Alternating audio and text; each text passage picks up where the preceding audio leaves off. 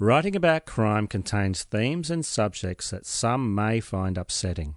Listener discretion is advised.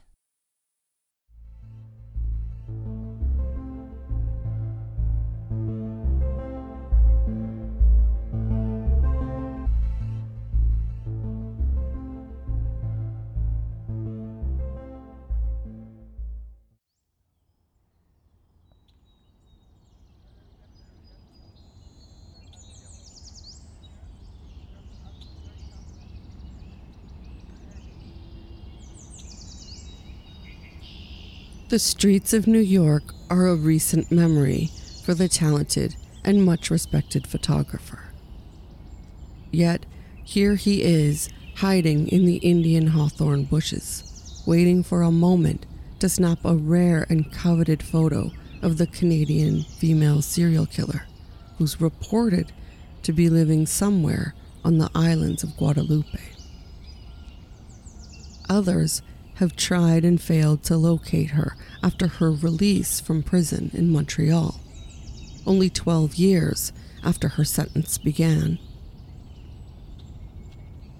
Mental health professionals were unable to agree on the danger she would present if she were to be released, but were unable to influence decisions about her incarceration because her lawyers had worked out a plea deal to ensure she only served time for manslaughter. Now married and with three children, she had fled Canada, and the photographer's friend and journalist had managed to do the unbelievable. She found Karla. Not only found her, but walked straight up past her mailbox and approached her front door in an effort to discover how Paula Todd found her. She agreed to sit and converse with her. A relative online gave it away. Now, Paula wanted the photographer to secretly return and snap a photo of the private and very paranoid mother of three. It would not be easy now that she was aware someone from the media had located her. She would be on such high alert that it literally would be like hunting prey and hoping for one shot at his target. Her desire for privacy didn't concern the photo shooter. After hearing she may be involved in teaching young children as a teacher's aide, he and Paula both were in agreement that it was more important to determine if that was true. Also, the Mahaffy and French families had to deal with the media fallout from Karla's crimes, so why shouldn't she? Not to mention the suffering of her own family that is unimaginable. As a photographer, he had no real desire to hunt down Karla. He was horrified by serial killers. As a father, he was determined to help Paula discover if the miscreation was indeed working her way back into a scenario where she had access to children, especially in a community that was unaware of the dangers that she could present. For four days, the photographer awoke at early hours to drive by and try and catch the elusive Karla that may be less suspicious in the off hours. He drove around all day, trailing and following people he thought may lead him to her.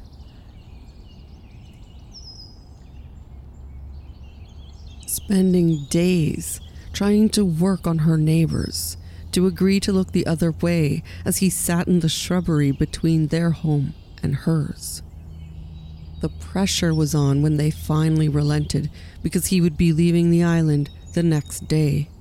There would be no later he would have to endure the heat and humidity while staying on high alert for even a second's glance at his target, all while remaining unnoticed. The viewfinder on his camera steaming, and a group of goats seem to be curious about what is happening and appear to be heading over to inspect the situation. He fears he may be outed as the wind breezing through the leaves suddenly becomes a puff of wind. the branches sway and smack. Her hair pulled back with a black band and wearing a dark sleeveless summer top, sweetly accented with summer flowers. She is picking up a small child in a green t shirt, arms reaching. His camera bursts into flaps of four frames per second, and before he can perceive that the moment is veritable, she disappears. The only way he knows it wasn't an aberration is the sound of a slamming door.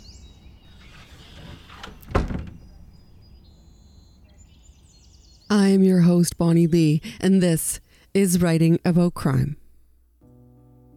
Today, we will be talking about Karla Homolka, so please don't leave me. Born on May 4th, 1970, in Port Credit, Ontario, in a townhouse by Linwell Road, not far from Lake Ontario and near the famous Niagara Falls region. Karla Homolka is raised by her parents, Karel and Dorothy Homolka, along with her two sisters.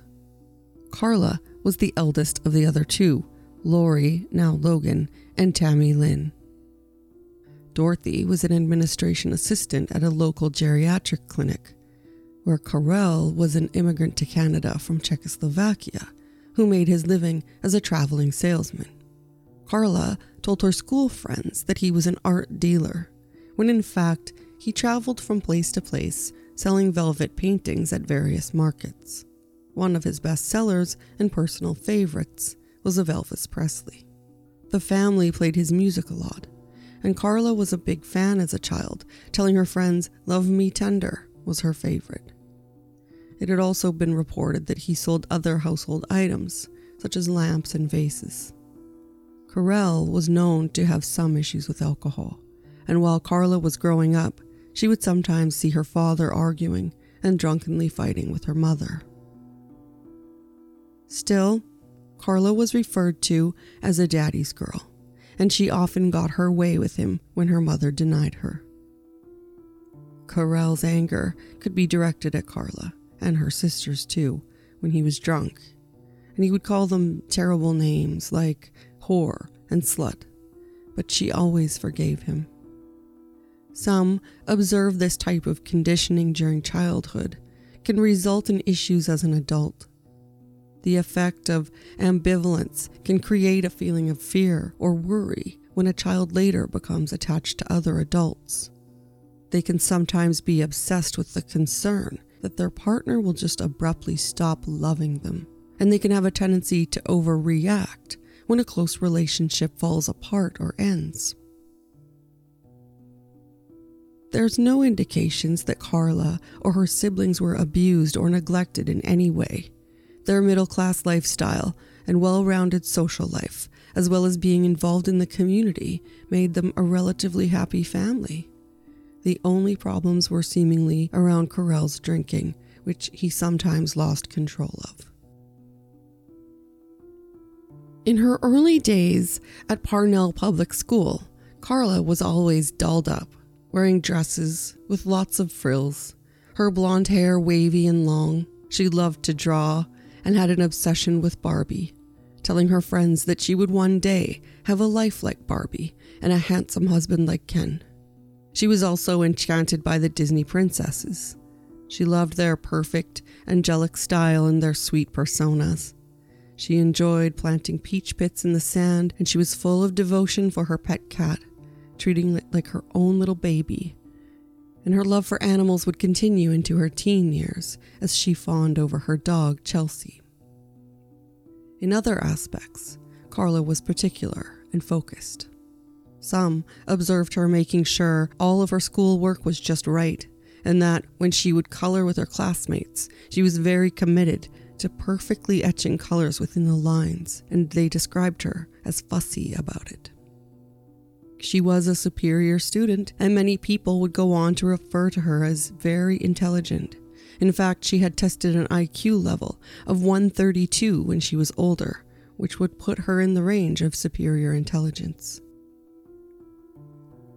Karla was involved in a lot of school programs, everything from choir to dance to musicals, and did tutoring with other students.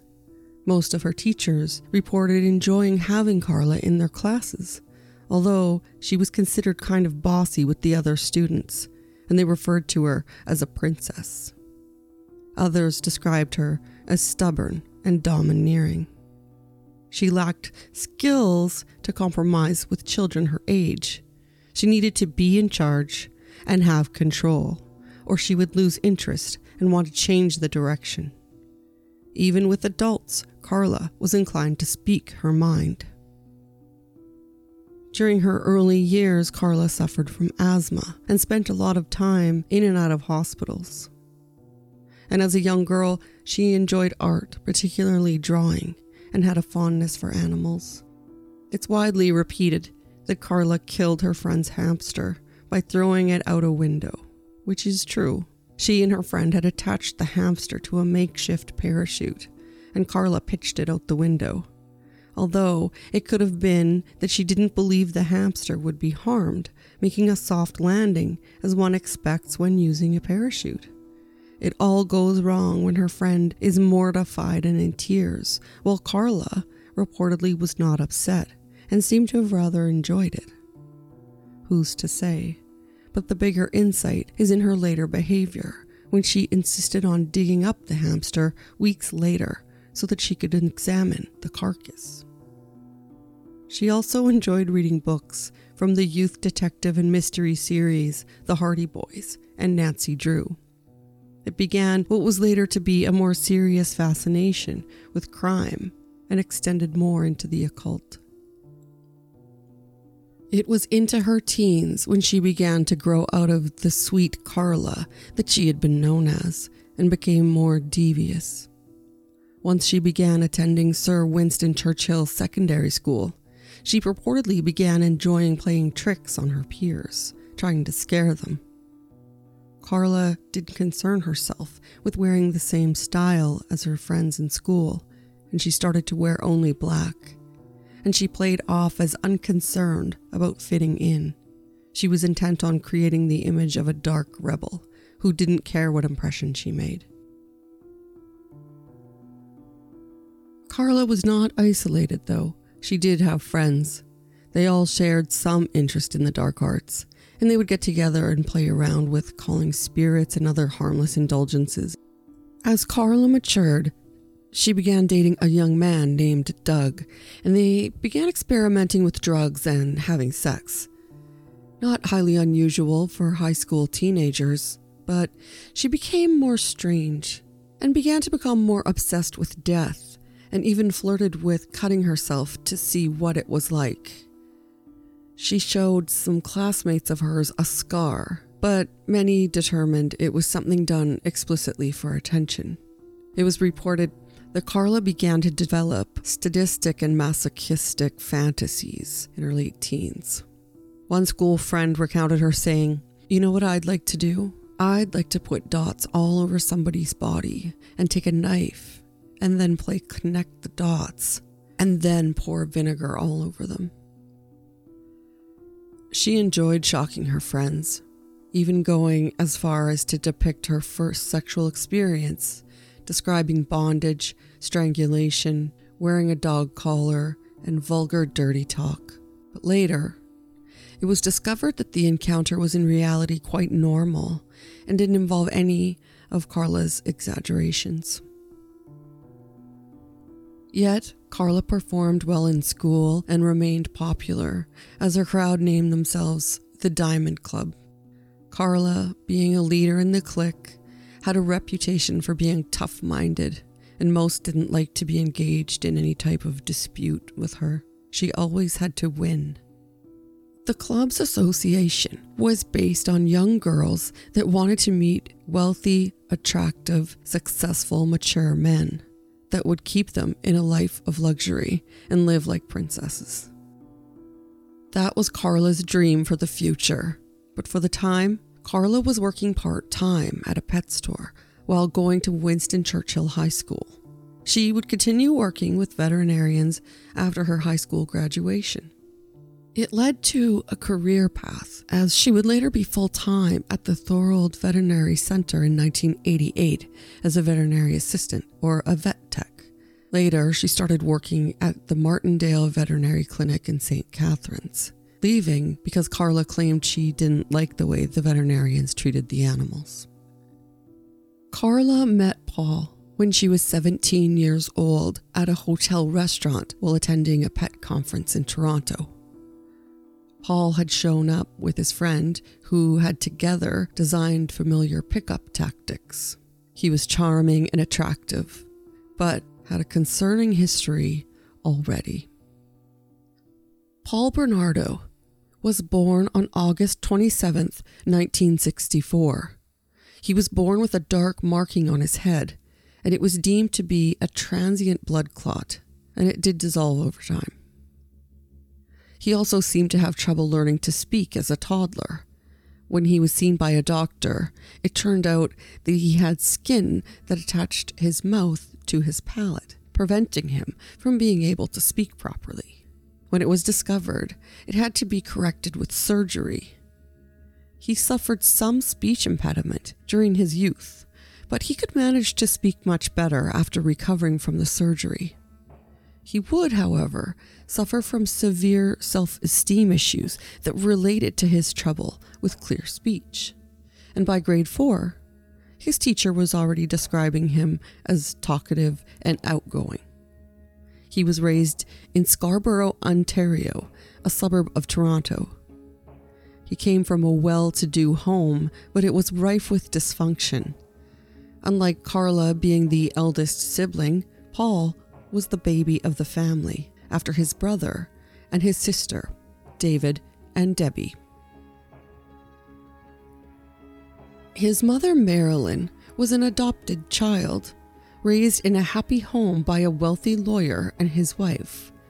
She had met and married Paul's father, Kenneth, in 1960, after her father refused her marrying a previous man. He wasn't up to the family expectations. Kenneth, however, made his living working with marble and tile, and it was a good living. Yet, he was abusive. He would go on to have a criminal history that included child molestation, more than one charge. It is suspected that he was guilty of molesting his own daughter, Paul's sister, systematically. Sometimes, while other family members were around and claimingly unaware of what he was doing, or they did but failed to do anything about it.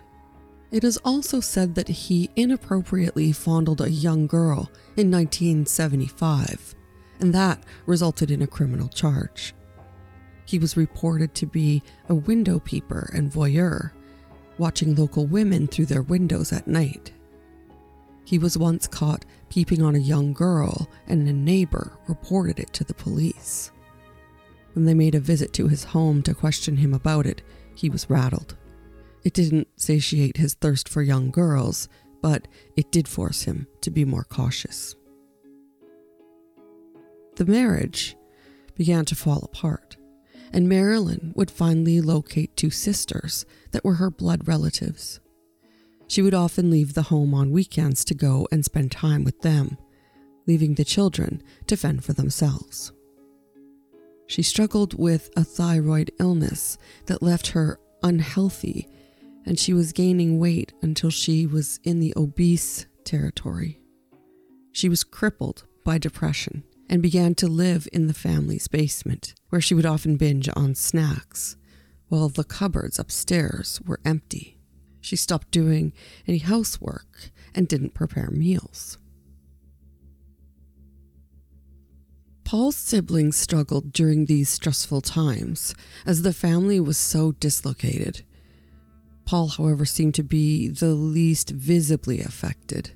He was flourishing as an upbeat and happy kid, apparently unaffected by the turmoil of his family life.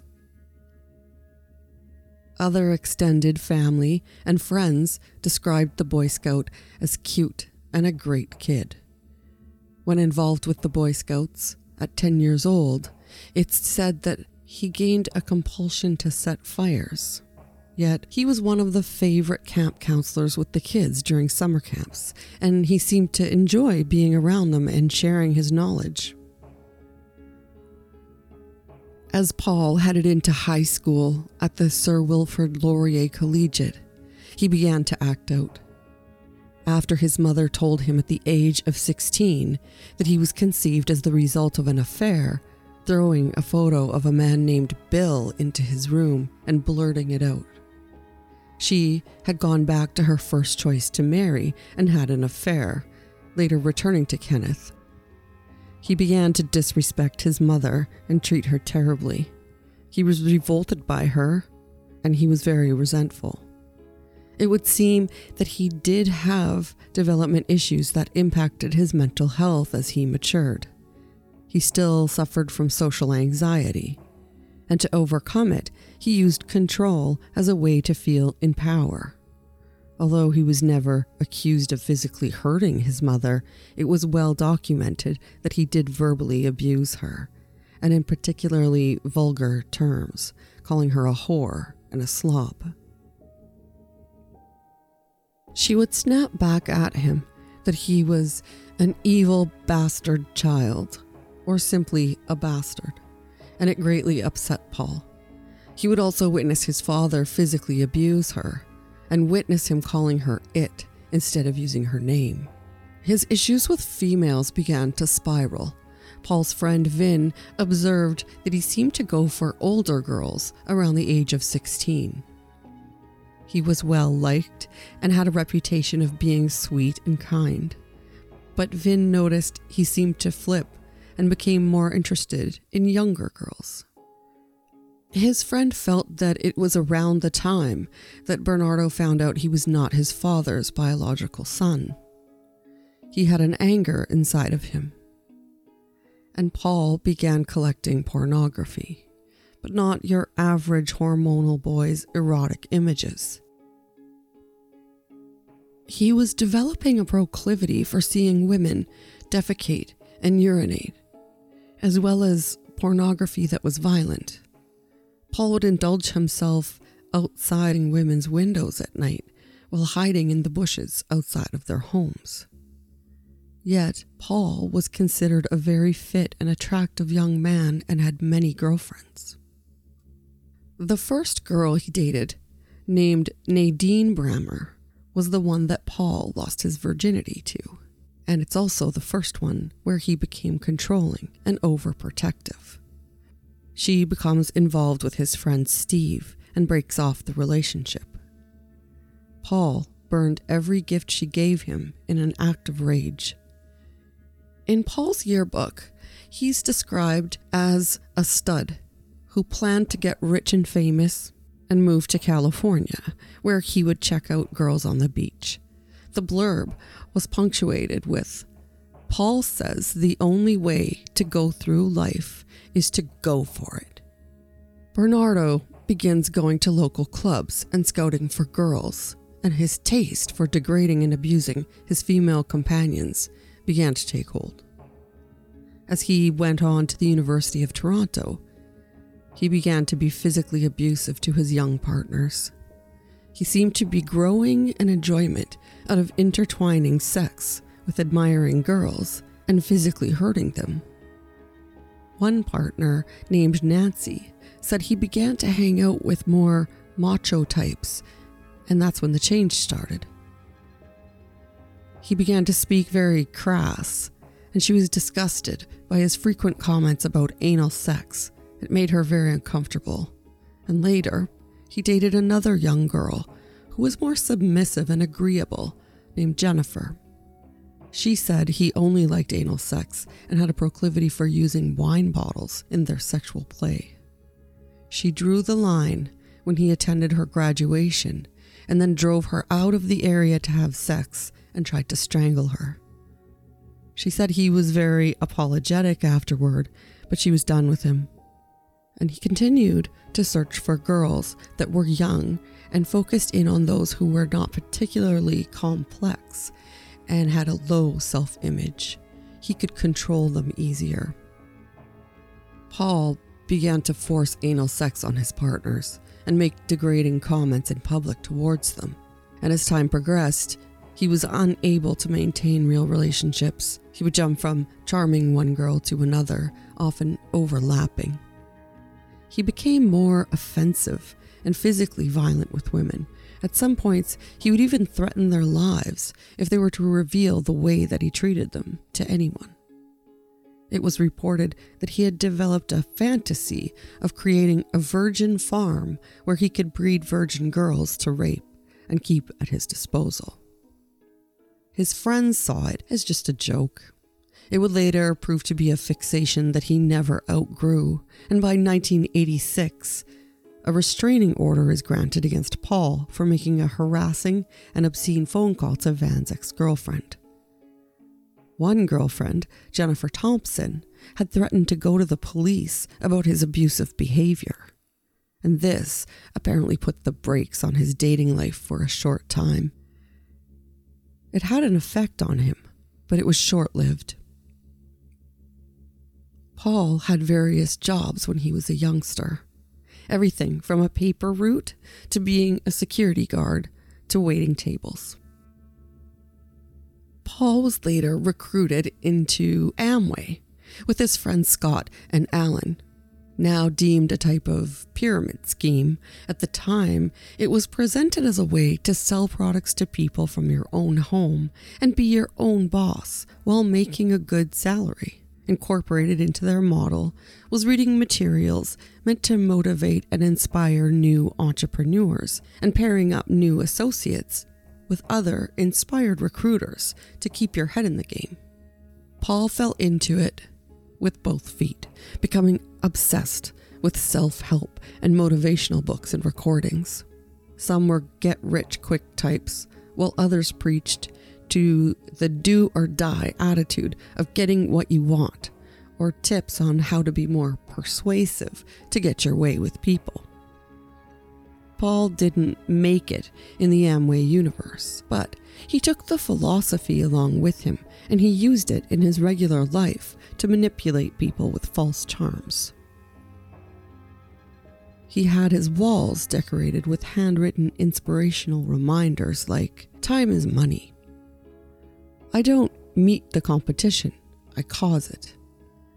And a photo of a sports car with Poverty Sucks written underneath. By the time he was enrolled at the University of Toronto, he was using his skills to go out with his guy pals and compete to pick up different girls each night. They would brag to each other about the various successes they had and how persuasive they were, often telling lies about who they were and what their intentions were.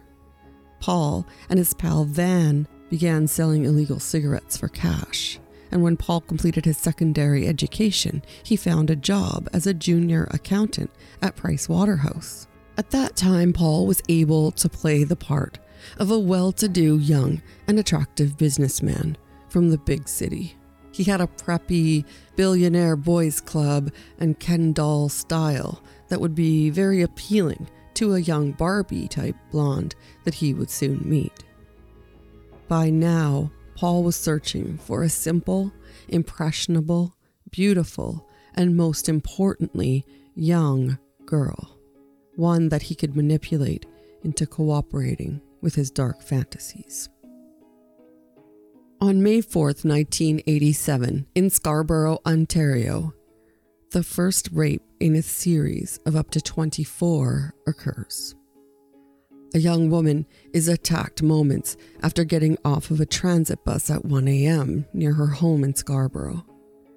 That spring, the assaults continue, and it becomes clear that a sexual sadist is targeting young women in the area. Most of the attacks occur outdoors, although one victim was attacked when their home was broken into. The assaults continue through to April 6, 1991. Paul would stalk his victims and occasionally videotape them, and then attack them using a knife to maintain control.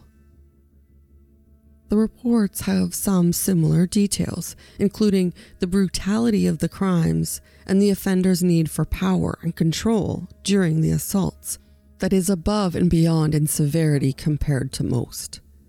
Victims reporting that their rapist makes disturbing comments during the assault and also demands they repeat degrading and demeaning statements back to him, while claiming that he would make threats to scare them away from reporting to the police.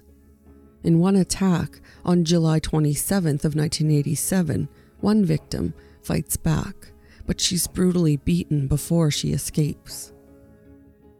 Paul is a psychopathic narcissistic sexual sadist by most psychological professional standards. The infliction of pain is not the excitement. It's the suffering, physically and mentally, the victim endures that arouses him. He can be charming and engaging, or vicious and dangerous, as the environment warrants. He will lie and manipulate to serve his own wants with no conscience. To him, there is nothing outside of what he wants and how he wants it. He can't see the world in any other terms other than how it affects him.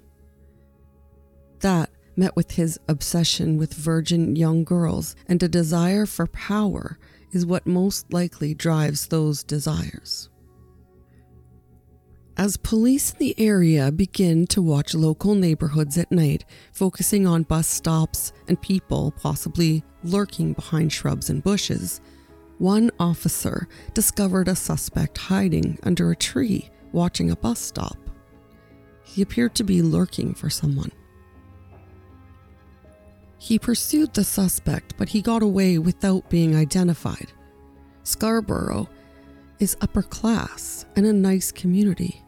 Most felt that the rapist couldn't be local, believing rather that a sick stranger from outside of that suburb was stalking in the area.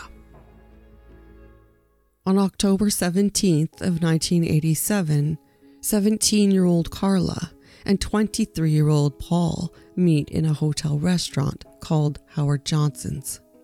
Karla would later claim that when they met, she knew she would marry him. Karla and her friend Debbie Purdy were attending a convention for veterinary professionals.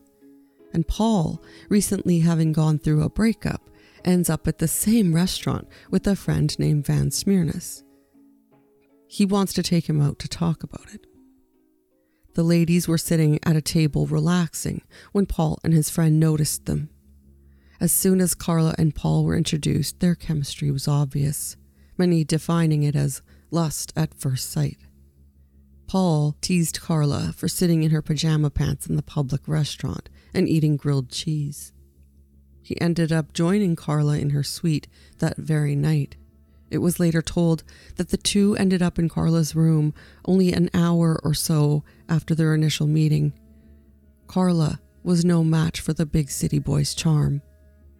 Although she was very smart and strong willed herself, she was driven to meet a successful and charming guy to get her out of the little suburb and begin the bigger life that she was dreaming of. Her focus from the beginning was not what he was in front of her, but how she pictured they could be in the future. She would give up a lot to get to that place if she had to. In an unusual move for Paul, after a one night stand, he asks for her phone number. Paul and Karla begin a relationship immediately. When Paul discovers early on that Karla is not a virgin, he's very disappointed, but he continues to pursue a relationship with her regardless. He confesses a fantasy that he wants a sexually subservient French maid or a sex slave. That didn't deter her from his magnetism.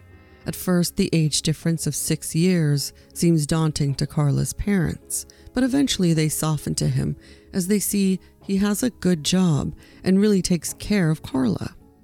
He spends a lot of time around the Homolka household, her mother even calling him her weekend son.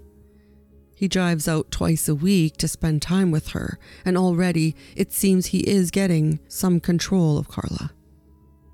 In the meantime, The Scarborough rapes seem to stop for a short while, but a task force is forming by the Metro Police.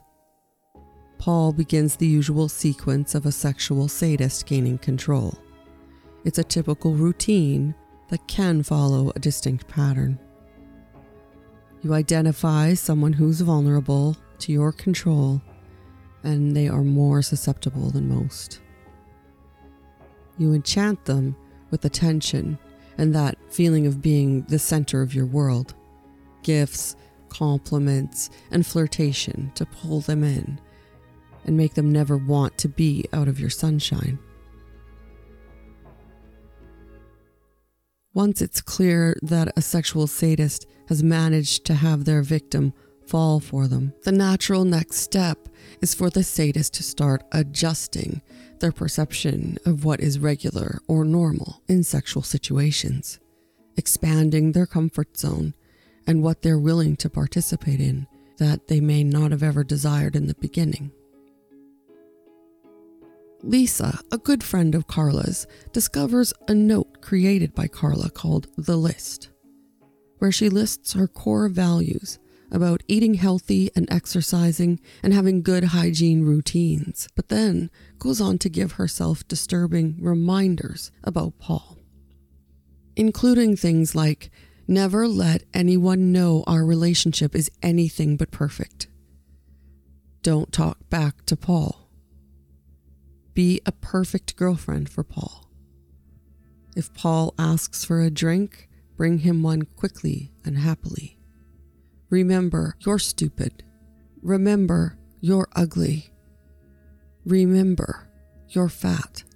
And lastly, she writes, I don't know why I tell you these things because you never change. On May 4th, 1988, Paul gives Karla a promise ring and he declares his intention to marry her. Karla's parents are happy for the couple. It won't keep him loyal, though. Paul begins a new relationship with a girl named Anna and spends time with her while he's in Toronto at the same time that he's seeing Karla. He also begins to comment about Karla's younger sister, Tammy.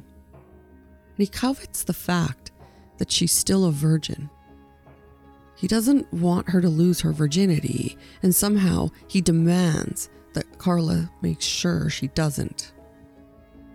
The rapes in Scarborough are becoming more frequent. When the search began for the Scarborough rapist, police set up night watch surveillance, decoys, and doubled surveillance in the area. A hotline was set up, and hundreds of tips start rolling in. Town hall meetings are held to keep residents informed and warning of a predator that was lurking in their area. By mid November, on the 17th of 1988, the Toronto Police Force forms a task force to catch and arrest the Scarborough rapist. They obtain a really good description of the attacker from his 11th victim, who sees Bernardo's face. A computer composite is generated and they give the image wide circulation and receive over 16,000 tips over the next few weeks.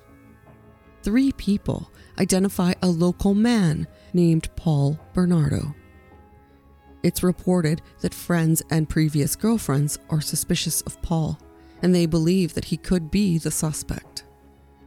The image does certainly seem similar, and friends of Paul's begin to tease him. He jokes back, acknowledging that he does look like the image. A local bank teller even contacts police saying she saw Bernardo in the bank and was sure he matched the sketch. Investigators meet with Paul and they come to his family home. They question him briefly and feel he's not someone to investigate immediately. He did resemble the sketch, but they were not compelled to look further into him because no bells went off during the discussion. He was a young, employed, ambitious, and charming young man living in the suburbs with his parents. Investigators would go on to collect over 50,000 samples of DNA in the case. So, Paul continues to live in Scarborough, while Karla lives at home with her parents in St. Catharines. On December 24th of 1989, with Karla's family's blessings, the couple is engaged, and they set a wedding date of June 29th, 1991.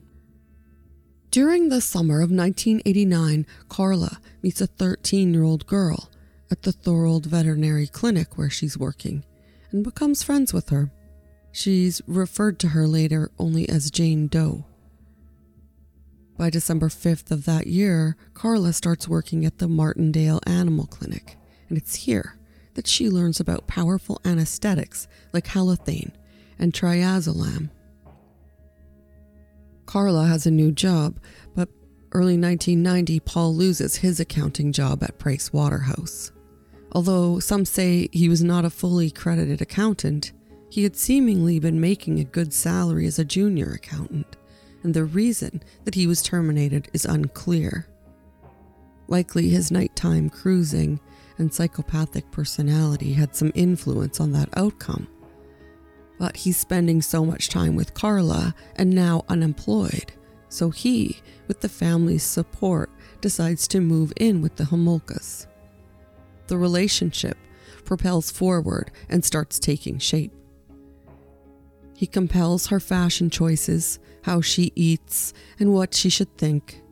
She seemingly molds her likes and dislikes to Paul easily, and she gives less resistance to his controlling ways than other girls that he had dated. Even calling her fat, ugly, only encouraged Karla to submit. She didn't only comply with his deviant sexual behavior, she encouraged it and his nasty criticisms of her only resulted in the creation of her self improvement list. Karla was the perfect match for Paul Bernardo, for the exception of her previous sexual experience. He was highly discouraged that Karla was not a virgin when they met. Paul didn't change when he started dating Karla. He just began living two lives.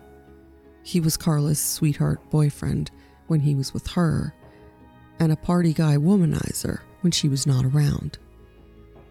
But he still showers Karla with gifts and takes her out to nice dinners, but it's all on credit that will eventually put him $14,000 in debt and lead him to declare personal bankruptcy. The couple's mutual friend Joanne began to spend time with Karla when she was introduced to Paul's groups of acquaintances and as she noted, Paul was always controlling Karla and who she was around. He didn't like to let Joanne and Karla hang out on their own, and when friends would call, Paul insisted on answering the phone. Joanne later put together that Paul was intentionally keeping Karla from private discussions. He did this so that she would not reveal his abuse or his methods of control. The friends didn't see any signs of physical abuse, but they did relate that he would openly call her a bitch and a slut around them. Karla, although outgoing and bubbly, would always remain obedient. After the two began their relationship, the rapes in Scarborough stopped, but then actually began to increase rather than cool down. Although he now had a regular girlfriend, Consensual sex was not scratching his itch. He needed that fear and humiliation to enjoy sex. The rest didn't keep his interest. On July 24th of 1990, during a summer trip, Paul and Karla spiked Tammy's spaghetti with Valium that Karla secured from her job at the veterinary clinic that she worked at. Paul begins to sexually assault her, but she regains consciousness so the assault is interrupted, although he did begin having sexual intercourse with her. That fall, around November 20th, rounding back after interviewing suspects, Paul is brought in for questioning regarding the rapes in Scarborough. His image is so similar that his friends have taunted him, calling him by the media's moniker the Scarborough rapist, and he laughs it off among his friends. But when Paul is questioned, he appears calm and guiltless, and he even offers to provide his DNA samples of hair, blood, and saliva to the investigators. They add his samples to the others collected, and the testing process will begin, but it takes a long time before the samples will be completed, so Paul has some time. For now. Other suspects are on the list, and the investigators move on to work those leads. Although Paul was helpful and open with the investigation, he moves in with Karla and her family in St. Catharines not long after the meeting. The family seems to approve of Paul. He presents as a smart and pleasant companion and is serious about spending his life with her. He admits to Karla that he was one of the people questioned about the rapes by investigators, likely as a barometer of what kind of response he would get from her. The Scarborough rape attacks seemed to stop for a time without investigators understanding why, and the task force slowly dissolves, and people begin feeling safe in the neighborhood again. A few months later, the Scarborough rapist will return to the area and target a 14 year old girl in broad daylight. He has been able to stay off the radar from the rapes long enough and is leading him to be less cautious.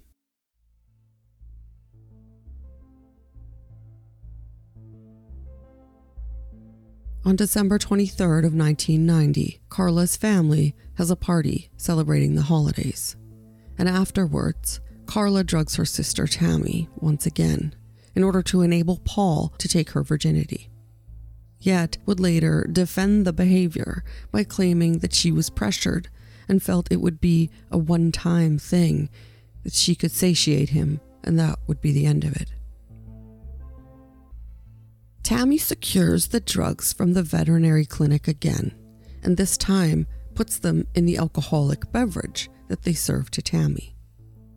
She later reveals that she would obtain the drugs by either stealing them or placing them on order under the doctor's name, so nobody would question the supply, and her name would still not be associated with the obtainment of the drugs used in the crimes. As the sisters' parents are upstairs, the trio continues the festivities in the basement. Apparently, when Paul began using a mallet to crush the sleeping pills earlier in the evening, Karla's parents questioned what all the noise was about. They had to drive to a nearby store to finish crushing the pills. Karla told Paul not to use more than five, but wasn't sure how many he had prepared for Tammy's eggnog. When Karla's parents tie it up for the night, Tammy wants to watch a movie and continue the celebrations with Paul and Karla. As usual, they're recording the evening. Documenting every event you could imagine is something that they have always seemed to have done. Paul records everything, including the assault. When Tammy first loses consciousness, he says, Here we go. Keep her down. Upon later review, it's noticed that not only did Karla agree to help Paul by drugging her sister, she goes on to also commit the sexual assault against her and appears a willing participant. Tammy is accidentally overdosed and she begins to regain consciousness but starts to vomit. She's so inebriated that she inhales her own vomit into her lungs and chokes to death. Karla and Paul tried to revive her, but they were unable to. Finally, Karla panicked and called 911 without even awakening her parents upstairs. When they arrive, they assume Tammy will be pronounced dead, and it is seen as a teenager that exceeded her capacity for alcohol and accidentally perished. The death will be ruled accidental, and nobody suspects the pair of being in any way involved in her death. They're questioned, particularly about a large, unusual mark that appears to be a burn found on Tammy's face. Karla and Paul explain that she had been dragged into the bedroom and the carpet created marks. They were attempting to move Tammy into a better position with better lighting where they could see what was happening and try to administer CPR. In fact, The mark was caused by the anesthetic halothane that Karla poured on a cloth and held to her face in order to keep her incapacitated. Although she was aware it was to be administered through vapor as inspired gas, she is administered so much of the anesthetic that it pools below the skin, leaving large, unusual marks on Tammy's cheek. Paul and Karla were doing laundry and running around the vacuum on the night that Tammy died. They hid evidence, dressed Tammy, and put her in the basement bedroom. When investigators began looking through the home, Karla was putting a comforter in the washing machine. She was told to remove it and place it where it was. Nothing was to be disturbed. At that point, she knows it's considered a possible crime scene. And in a photograph taken by one of the senior officers investigating the death of Karla's sister, the videotape of Tammy Homolka's rape is sitting on Karla's nightstand. No one checked to see what was on the tape, and it was not collected for evidentiary purposes. Neither Paul's name or Karla's turned up on a routine name search in connecting Tammy Homolka's death. Because the police in Ontario never made a routine name search for Bernardo or Homolka. When Constable David Weeks was taking statements from Paul, Karla, her mother and father, as well as Lori, had received a call notifying him that Tammy had expired. While Lori and Karla began to cry, Paul began crying loudly and vigorously as he hugged his knees and rocked back and forth, shaking his head and pulling his hair, yelling, No, no, no. His emotions are later more in check while they are questioned at the police station. He was defensive, and eventually he refused to answer any more questions, saying, You can't hold us if you're not going to charge us with anything, so we'll just leave. Later, on the night of Tammy's murder, Karla would comment to Paul that she feels sad about her sister's death, but isn't as devastated emotionally as he seems to be. He's severely upset about her death and would go on to save as many of her things as he could. He even keeps an empty cereal box because he knows she ate from it. Karla's disclosure upsets him so much that he beats her. And as the days progress, he continues to berate Karla for not having control of the situation and, in effect, letting Tammy die. He places the blame squarely on her On December 27th of 1990, the funeral service for Tammy is conducted, and by the next day, friends of the couple reported that Paul and Karla seemed in shock at Tammy's funeral. At times, they almost seemed spaced out. They stayed quietly together, barely interacting with anyone. And it's noticed that Paul was stroking Tammy's hair as she laid in an open casket and he placed a photo of Karla and himself in with her before she was buried. They also placed a personalized note card embossed as Mr. and Mrs. Paul K. Bernardo, later to be termed part of a wedding invitation, with a letter enclosed. Considering the couple were the only ones to know the truth about Tammy's death, it's particularly disturbing Paul writing that he was filled with regret because she gave him her love, and saying Tammy had trusted him like a big brother, with a chilling final goodbye. And I'm looking forward to seeing you again once I die. Karla's entry underneath Paul's was equally sinister, writing, I've talked to you every night, and you know how I feel about everything. I won't write everything I want to say. You know it already. If the note is an indication enough of the raw indifference that the couple presents, then the fact that Paul was already hounding Karla at the time to get more Halcion speaks to it quite clearly. He also pulls Karla aside and he threatens to reveal the tape of the assault and the death to Karla's family if she slips up and confesses out of guilt. On January 12, 1991, Paul Bernardo abducts a young girl that he discovers hitchhiking. He brings her back with him to Karla at her family's home where he's living. Excited, he wakes up Karla and tells her he has a girl and makes Karla hide behind the drapes as he sexually assaults her. When he's done, he brags to Karla about how much he enjoyed himself. She fears making him angry and knows the tape of Tammy's death is on the shelf behind some preserves in the basement.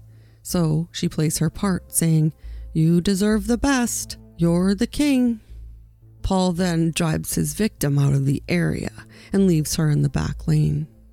It isn't long before Karla's parents decide that the family needs space and time to grieve. They are noticing that she constantly looks to Paul for approval on what to eat, what to wear. She won't do anything without him. And they're also not impressed with the increasing demands that he puts on Karla to serve him. Everything from grabbing him beverages to making meals and anything else that he wants done. Karla seems to be happy to take care of him. And seemingly she's in love, so they don't interject, especially after she's just lost her sister. However, they are not comfortable with having him in the house, and Karla's sister Lori complains that she doesn't like him around either. They request to Karla directly that Paul find another place to live so that the family can recover from the devastating loss of their beloved Tammy. Karla is terrified to tell Paul that he has to leave. She knows he will lose his temper. He does get very upset and says he will never go back to their home again. Now the situation is tricky. He can't leave Karla at home with her family. She may cave and say something about Tammy, or just say the wrong thing in general about Paul and his abuse. He can't trust her to be away from him, and conversely, she can't refuse to move in with him. She can't upset Paul so much that he reveals anything about Tammy's death to her family either. So, Paul moves out into his own place, a bungalow in Port Dalhousie on 57 Bayview Drive, for February the 1st. Again, her mother and father's concern about Paul not having a proper job and the house he chose for them, which seemed out of the price range for a young couple.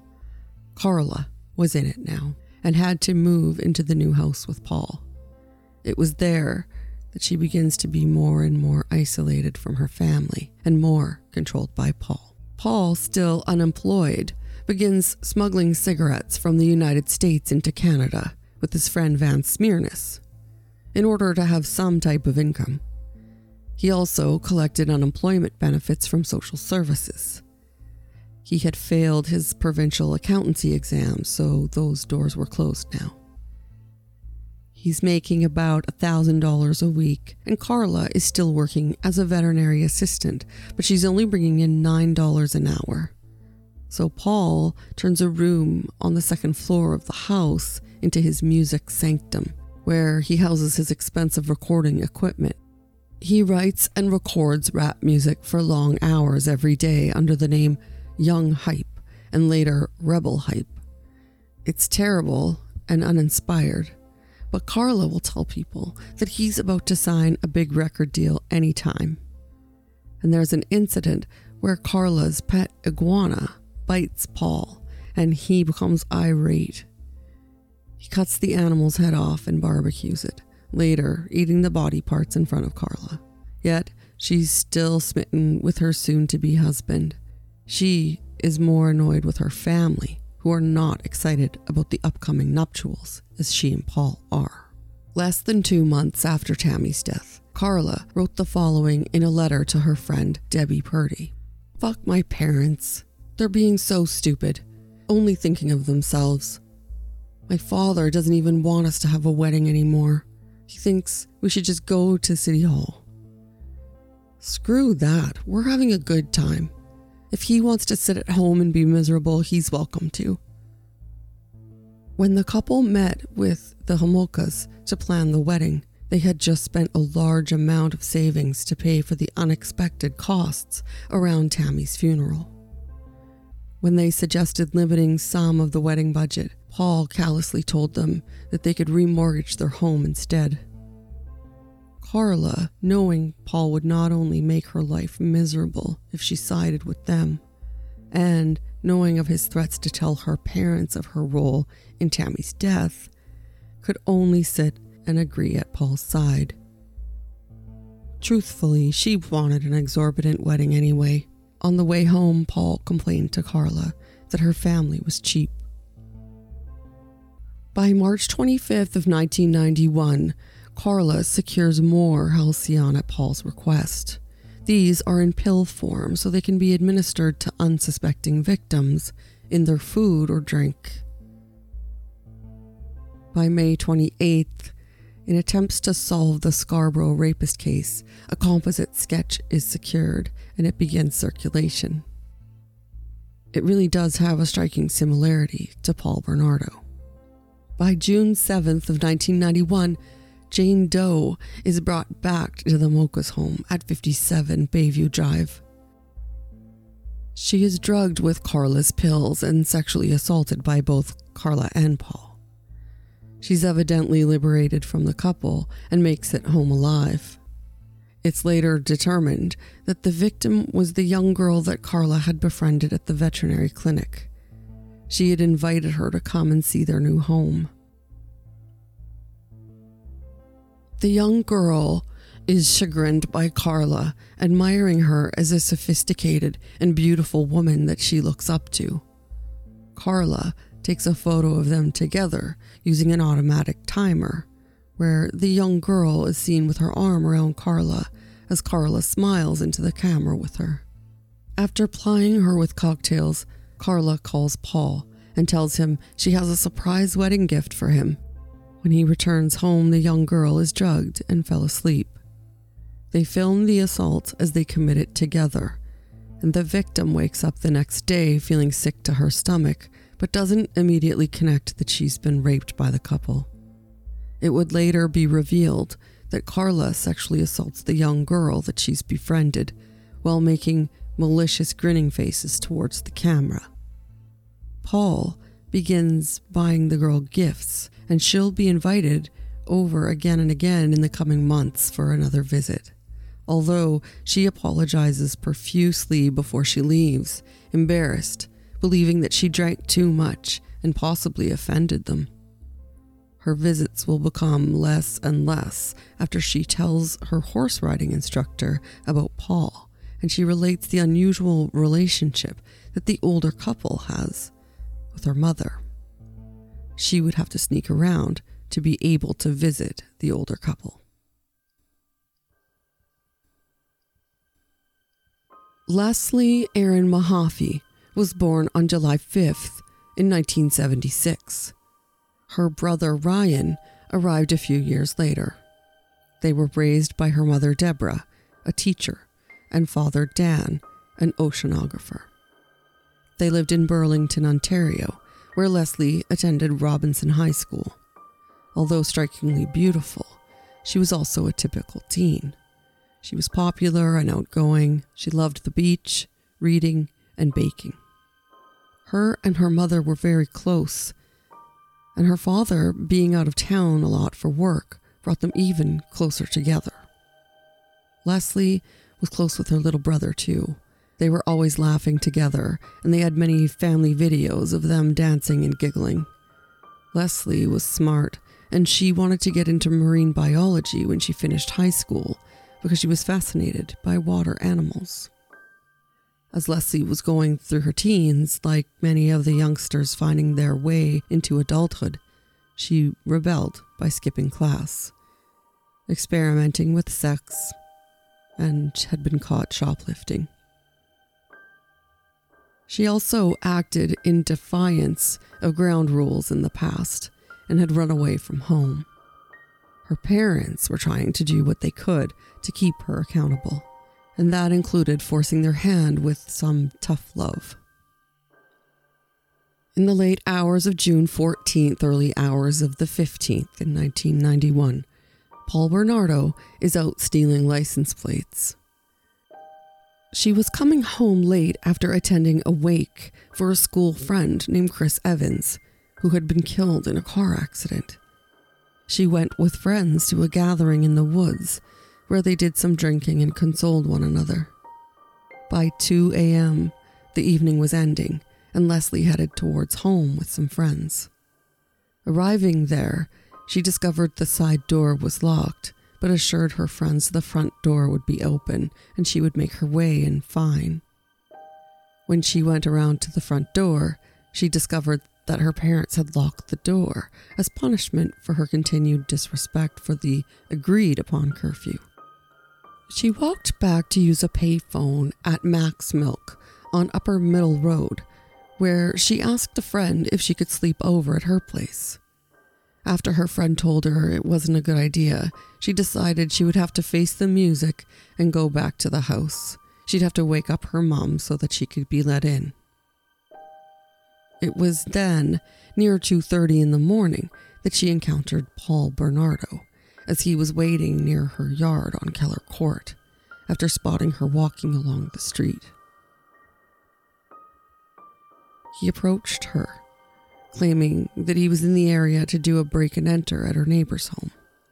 Unfazed, she asked him if he had a cigarette, and he told her he had some in his vehicle.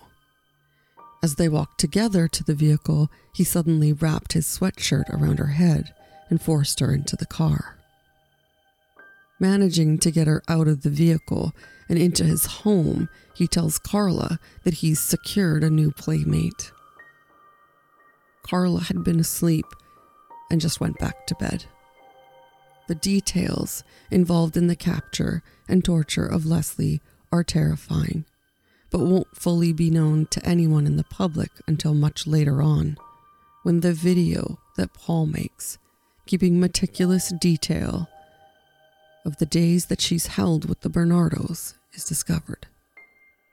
During the hours that Leslie is there, Karla takes her dog Buddy out for walks, reads, and relaxes.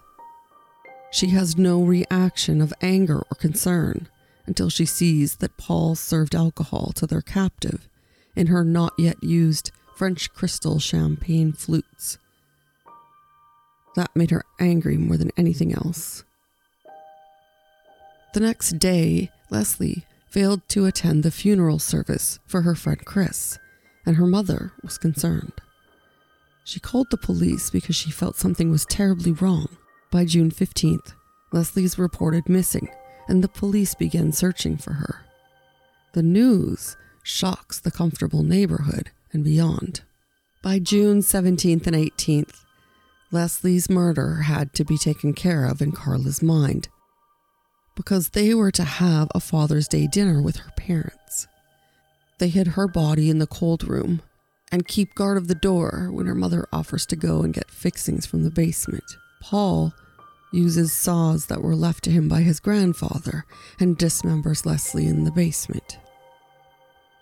He obtains a concrete mix from a local hardware store and attempts to secure the body in blocks as to prevent them from ever being discovered. Karla was very upset and she refused to help Paul take care of it. It was one of only a few times she refused to help him and wasn't beaten. He and Karla together dispose of the blocks in a nearby body of water, believing they will likely never be found. When they return, Karla cleans the bungalow thoroughly so no evidence of a crime can be detected. When Leslie doesn't contact her family on her birthday, Debbie Mahaffy decided to file that paperwork declaring her a runaway. She had been gone for two weeks. Debbie knew she didn't just run away, something was wrong.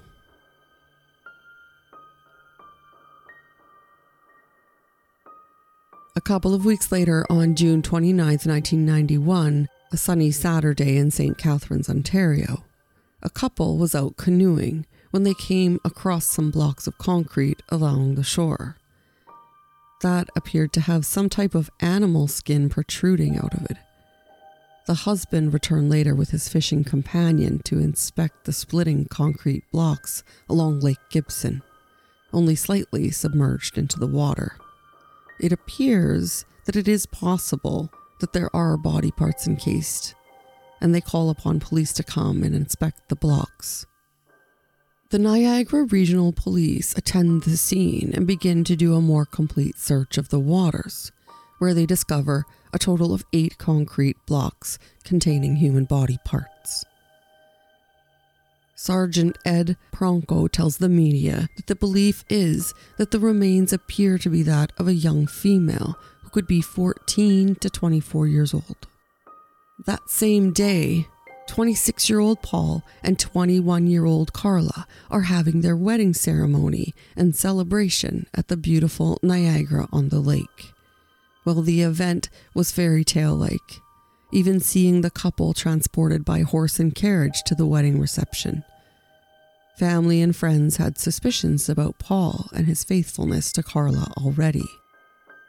There had also been friction in the bride's side of the family, as Karla wanted to have her lavish celebration, even while her family was still reeling from the accidental death of her younger sister. Karla's mom and dad were uncomfortable with the extra expense for the over the top wedding, preferring a simple and more quiet event. But Karla wasn't hearing of it. They'll also honeymoon in Hawaii as investigators identify the victim found on Lake Gibson as Leslie Mahaffy and begin the investigation into her homicide. It is on their honeymoon night that Paul confesses to Karla that he is, in fact, the Scarborough rapist. She will later confess to investigators that it was unpleasant to be told this on her wedding night, not to mention that was when he also began hitting her. She would later call it the worst night of her life. Things continued on harmoniously for a while after that evening and for the remainder of their honeymoon, but that would soon change when Karla's mother picked them up at the airport and told them that the body of Leslie Mahaffy was found in Gibson Lake. Karla keeps her composure, but Paul is visibly losing it.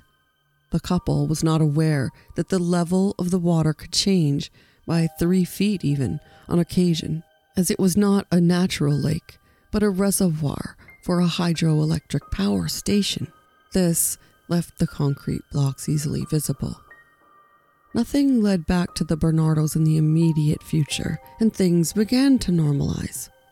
Karla would leave Paul little love notes around the house and use the moniker Carly Curls while calling him her king. They would have some disagreements, she would later claim, but the physical abuse had subsided. It was again her life's purpose to keep Paul happy and keep working for the picture perfect Ken and Barbie life that she dreamed of as a young girl. It can't last, though, and she's pressured into securing a toy for Paul to satiate his never ending need to rape virgins. And by August 10th, Jane Doe is brought back into the Bernardo home at 57 Bayview.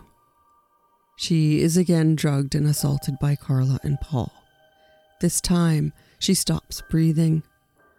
Karla dials 911, but shortly after calls back and cancels the call when the girl becomes conscious again.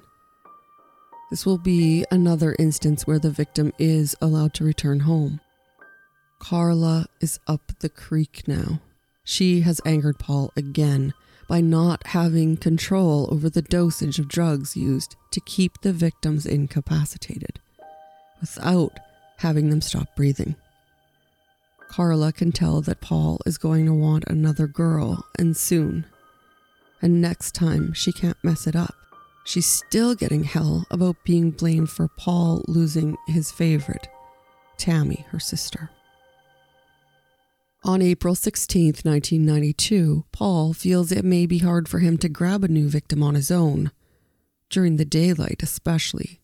However, he sees many attractive young schoolgirls walking home after class, and he decides he wants to abduct one. He brings Karla so that she can persuade a girl to help them as they ask for directions. He makes Karla put her hair in a ponytail so she looks less threatening, and young girls will be less fearful of another female.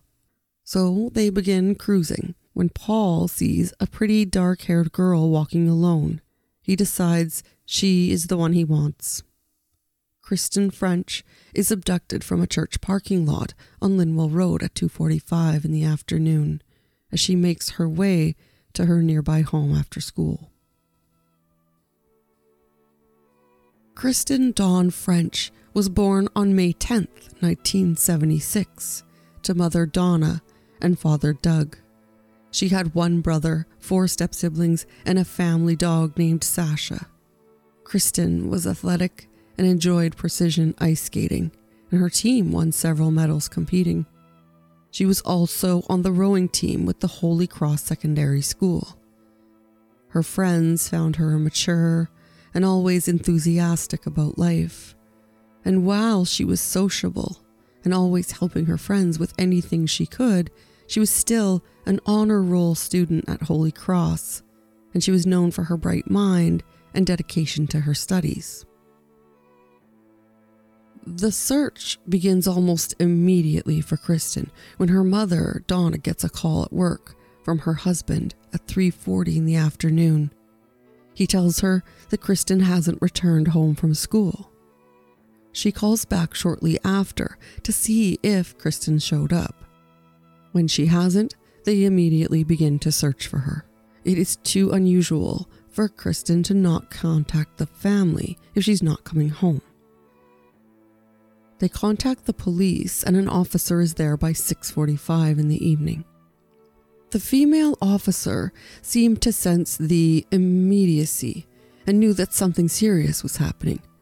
A good student, diligent about contacting her family in a small city, and not a friend or neighbor has any idea where she would be. Something is wrong. A shoe belonging to Kristen is found in the parking lot at the Grace Lutheran Church, and a witness reports seeing a scuffle in the parking lot around the time. It describes two people forcing a girl into a car that's described as a cream colored Camaro.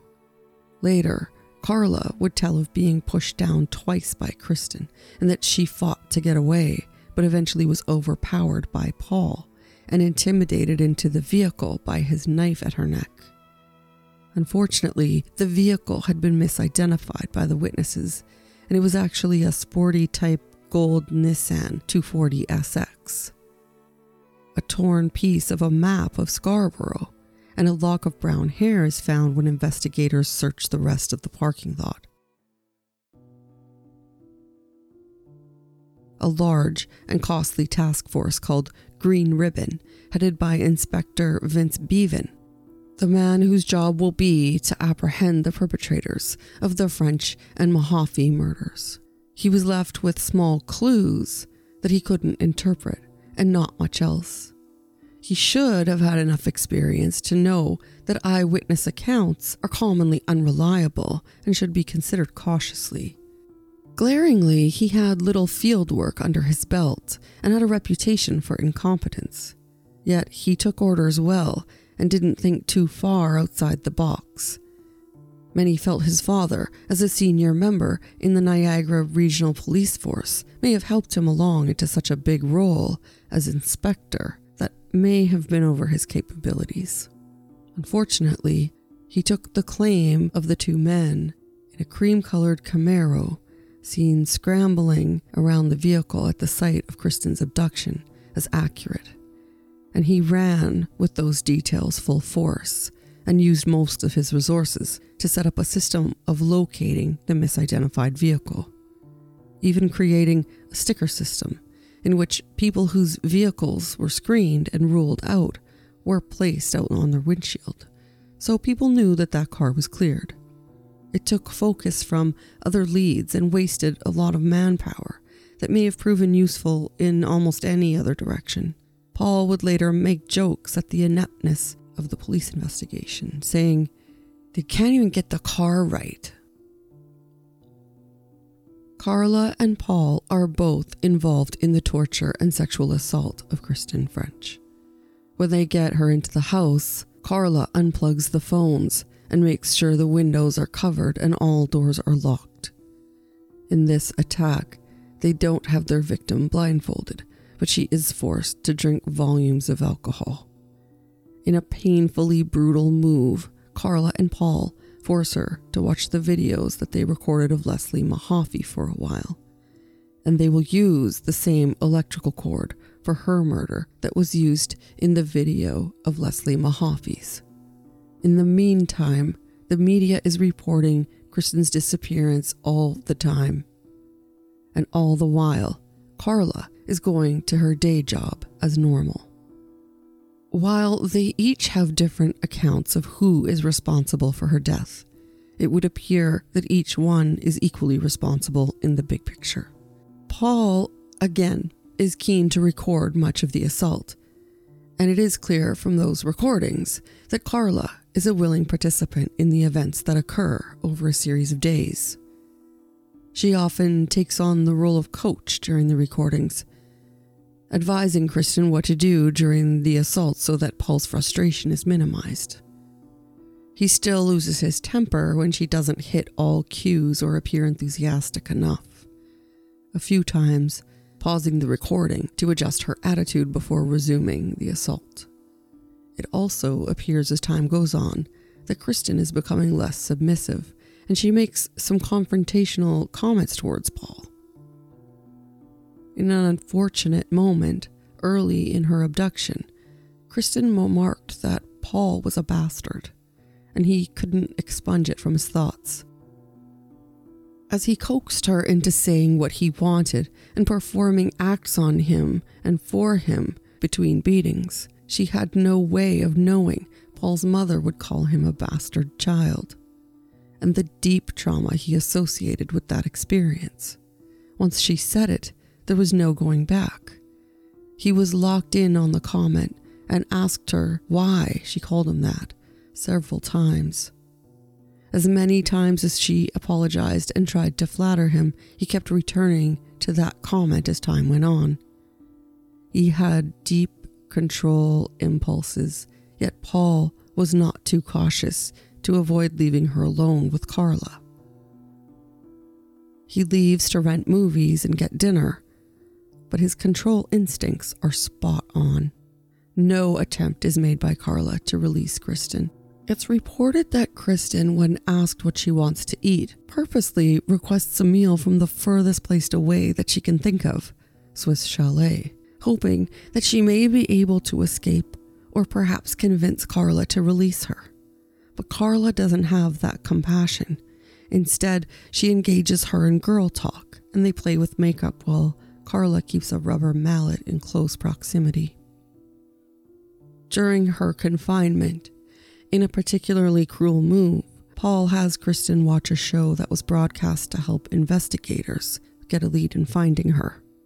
She sees her dad on the broadcast, emotionally pleading for someone to come forward with information. The broadcast also includes a round table where a profile of the offender is created after three days of abuse and finally ending in tragic murder, all recorded for Paul to watch again later. The couple leaves for Easter dinner with Karla's family. Paul was not inclined to go, but Karla felt for an alibi it was important that they kept their commitments.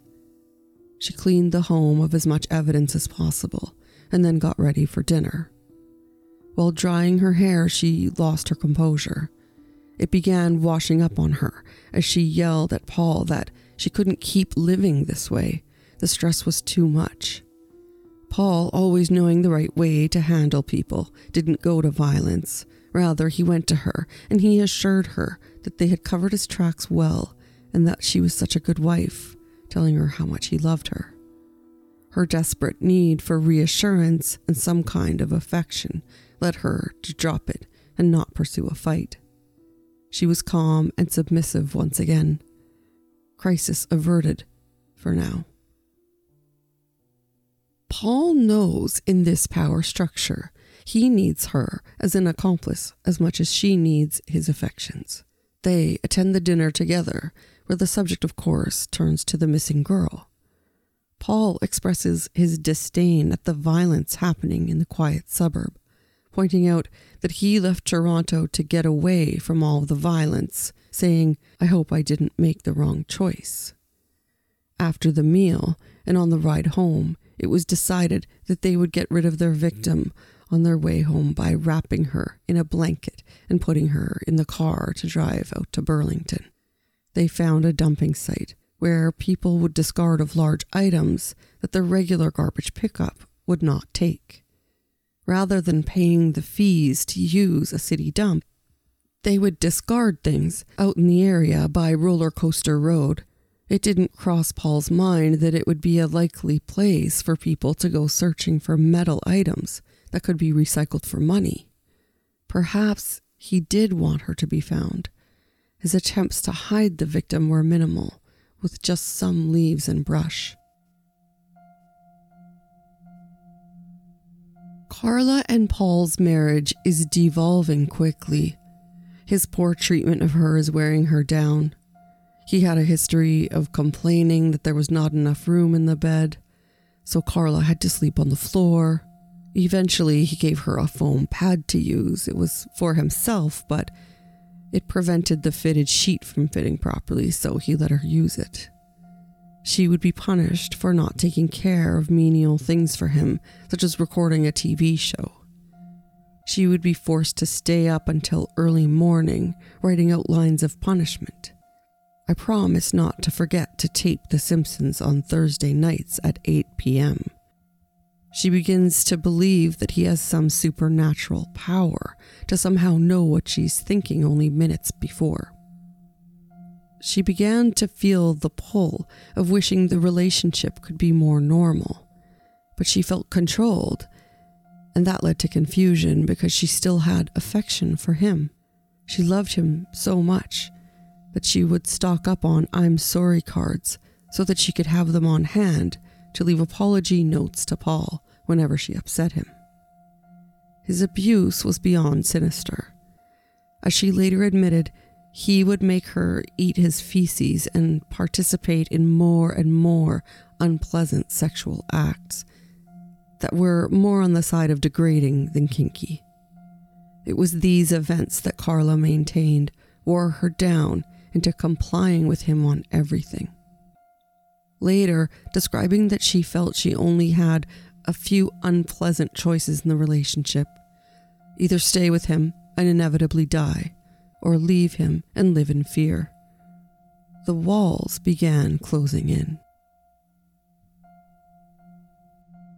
Please join me for the next episode, where in part two, we will explore how responsible Karla is in the death of Leslie Mahaffy, Kristen French, and her own sister, Tammy Homolka.